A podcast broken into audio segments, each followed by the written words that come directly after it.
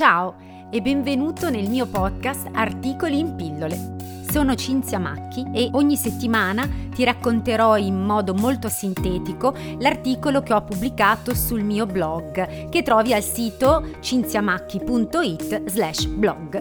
Buon ascolto! Episodio numero 5. Intelligenza artificiale creativa. Quando pensiamo all'intelligenza artificiale sicuramente immaginiamo le applicazioni di tipo tecnologico, per esempio i simulatori di volo, piuttosto che la governance degli aeroplani, piuttosto che la guida autonoma delle moderne automobili, oppure l'analisi dei big data in tutti i campi dell'industria, della medicina e così via. Esiste anche un tipo di applicazione molto particolare, al limite dell'inquietante, che è l'applicazione artistica.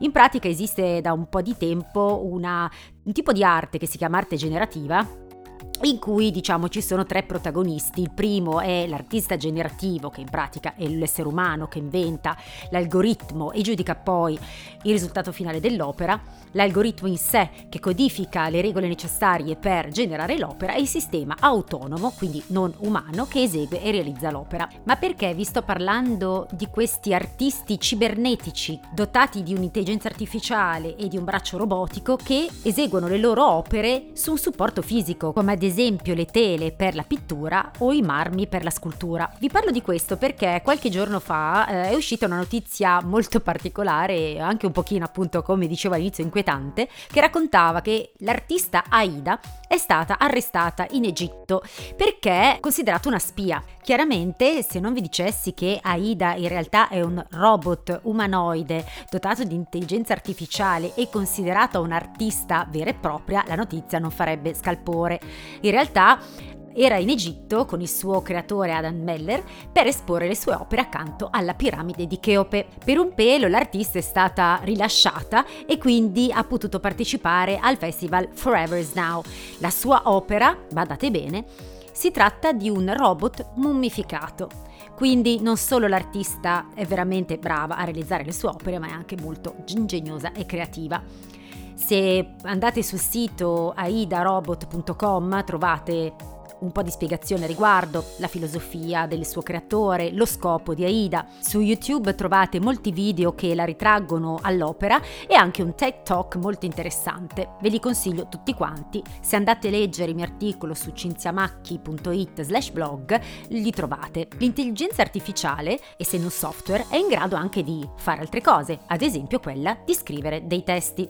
Sono famosi due casi.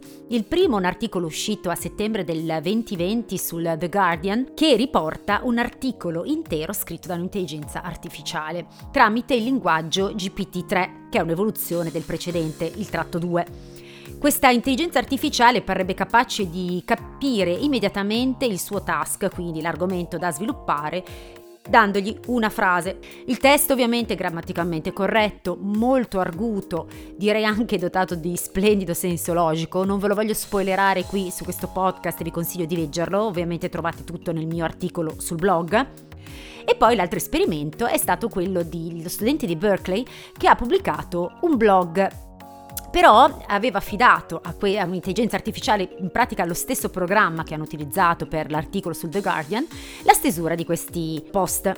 Le persone sono state talmente ingaggiate, si sono sentite talmente coinvolte da quanto scritto, che hanno commentato, condiviso, acceso dibattiti, hanno reso praticamente questo blog famosissimo. Riusciva ad attirare, pensate, 22.000 persone ogni giorno.